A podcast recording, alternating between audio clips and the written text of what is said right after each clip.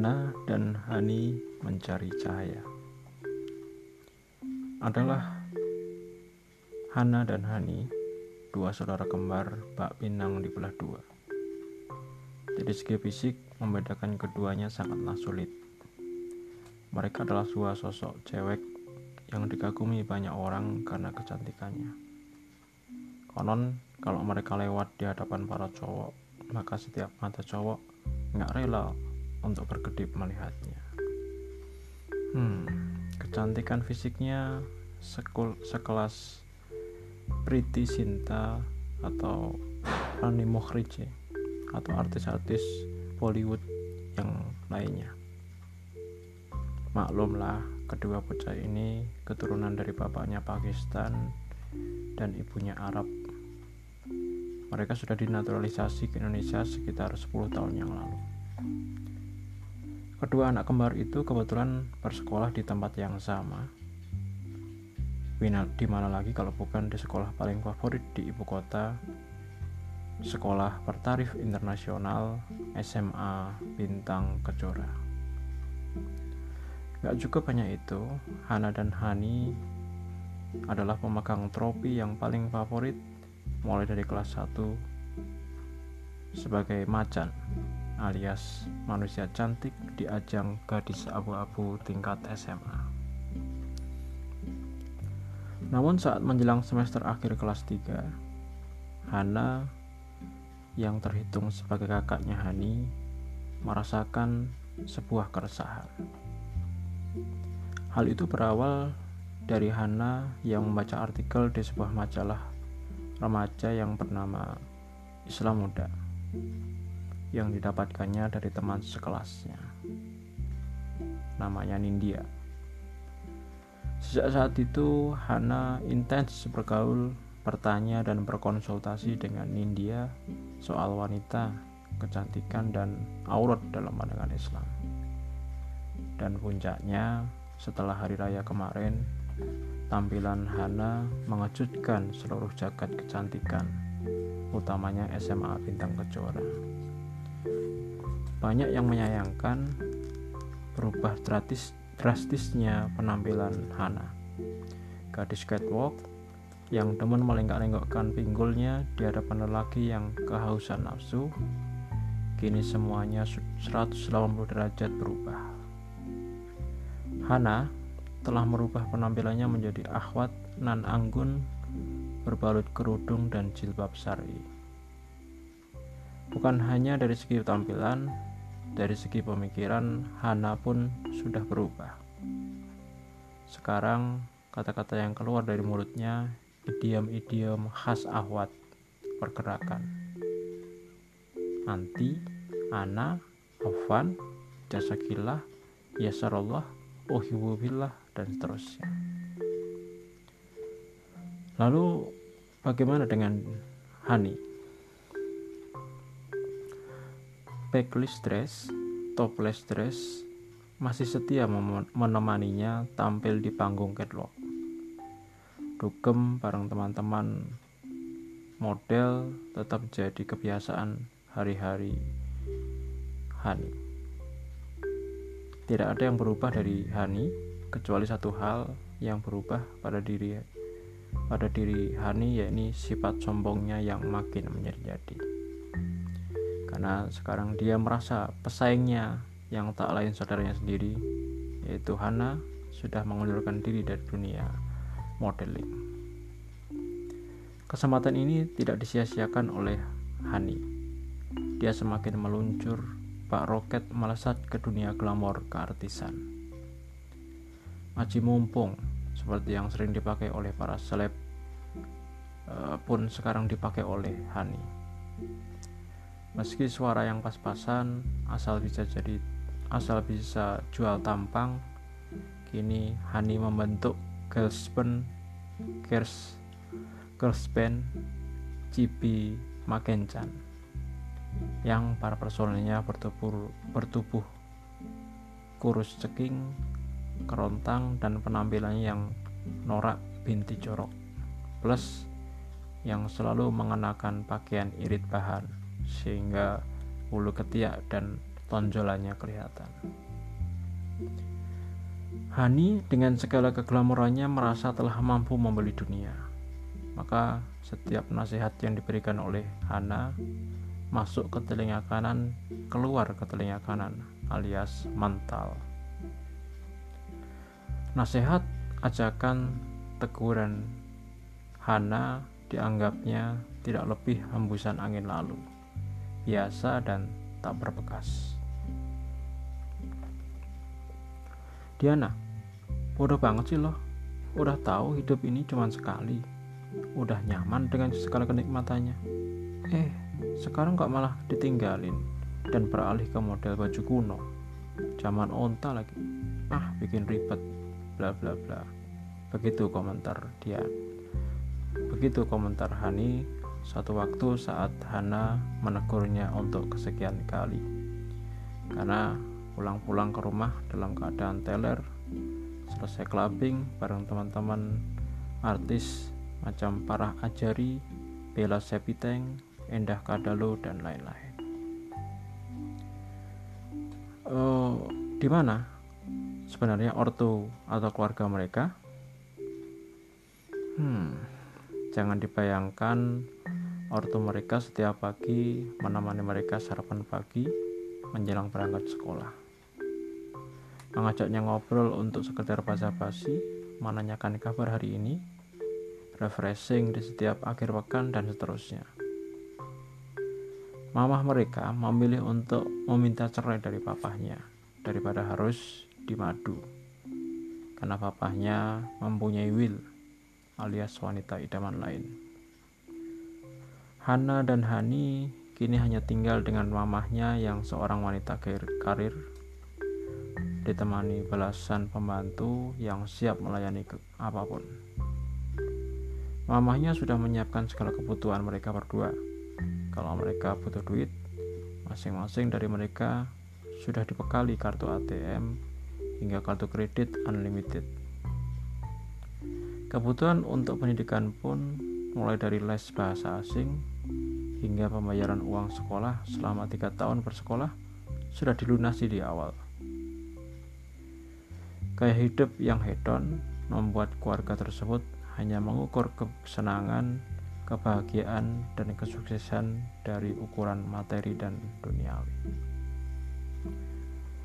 Sob, apa yang sejatinya kita miliki di dunia ini hanya pinjaman dari Allah. Jadi, kurang murah apa Allah itu kepada kita?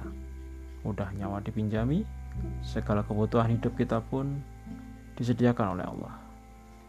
Apa yang kita minta dikabulkannya, urusan kita dimudahkannya tapi kita ini kufur terhadap semua itu dengan menentang syariatnya yang wanita enggan memakai silbab dan kerudung dengan alasan baju zaman onta. Sementara yang pacaran enjoy aja dengan kemaksiatannya tersebut dan berkoar-koar dunia hanya milik kita berdua yang lainnya kegusur sama Satpol PP dan seterusnya. Teman-teman, itulah fakta aktual peradaban sampah yang diemban oleh remaja-remaja kita. Padahal jelas-jelas pemandangan seperti itu telah menghasilkan manusia bobrok, lingkungan yang amburadul dan negara yang kacau. Maka tidak ada cara lain mengatasi itu semuanya kecuali adalah mensyukuri nikmatnya yang telah dan terus dilimpahkan kepada kita dengan cara taat dan terikat kepada syariat serta memperjuangkan syariat hingga terterapkan sebagai pengganti peradaban sekuler yang sekarang tengah sekarat. Itulah kurang lebih isi ceramah pada Duha dari Emen menggelegar menggantarkan masjid sekolahan SMA Bintang Kejora. Hana yang ikut hadir dalam majelis itu hanya bisa menunduk sambil mengusap air mata yang kian deras mengalir. Kenangannya terbawa ke masa lampau kalau dirinya jadi gajah alias gadis Celia. Masih terbayang dalam benaknya saat melintas di atas pentas dengan pakaian minimnya yang ketat dari busana terkenal macam Calvin Klein dan Donna Karan yang dipadu dengan langkah gemulai dengan dibumbui sedikit kerling adem dan senyum nada nakal. Tiba-tiba Hani teringat.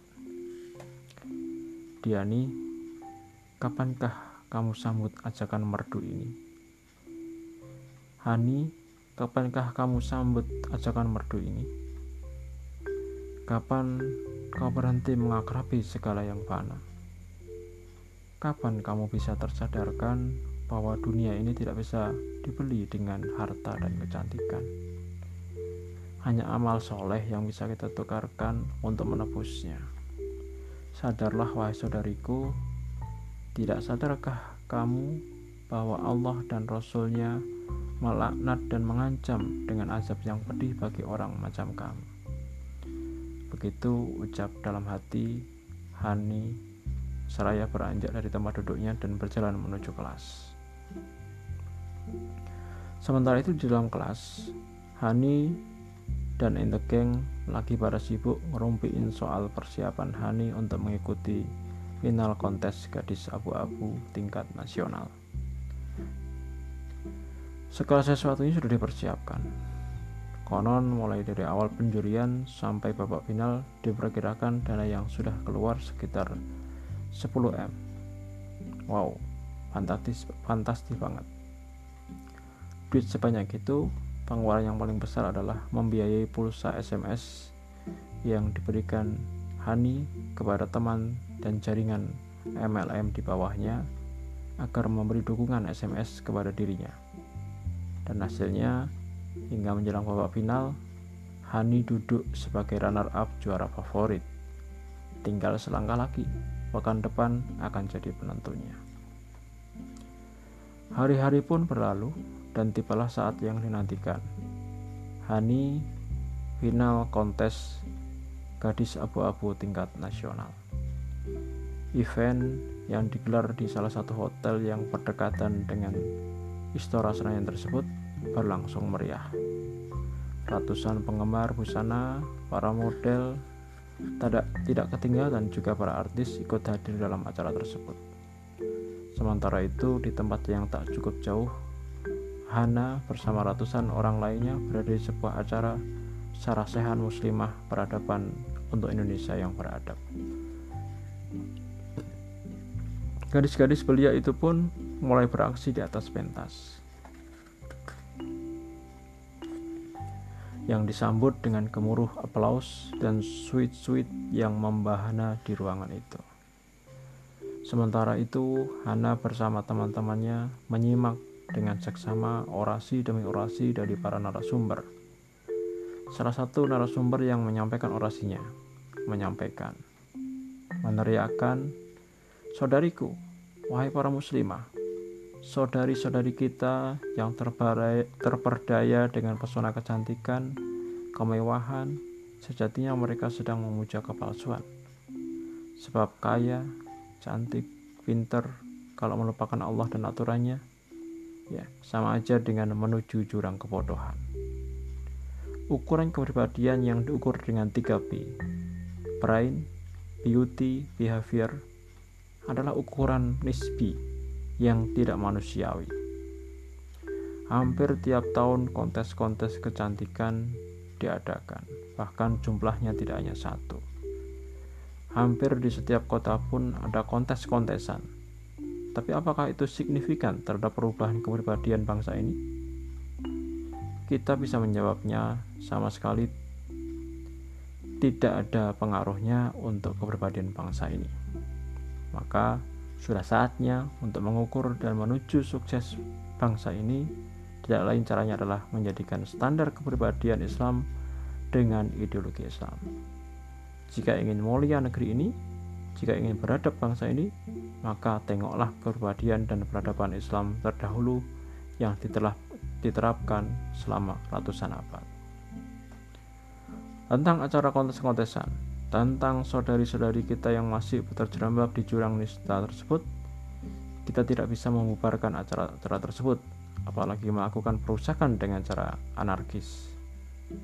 Selain hal begitu tidak pernah diajarkan oleh Rasulullah SAW, Langkah seperti itu jelas kontraproduktif dengan dakwah Islam. Untuk itu, langkah dakwah ini tidaklah boleh berhenti.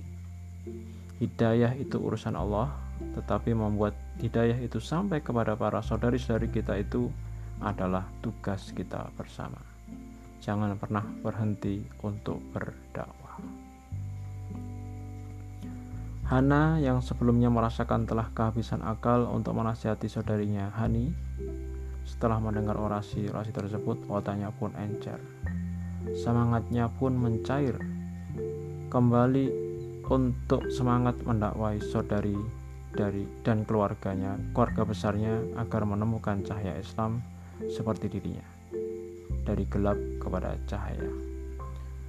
Hana teringat apa yang pernah disampaikan oleh Emen pada satu majelis duha di sekolahnya.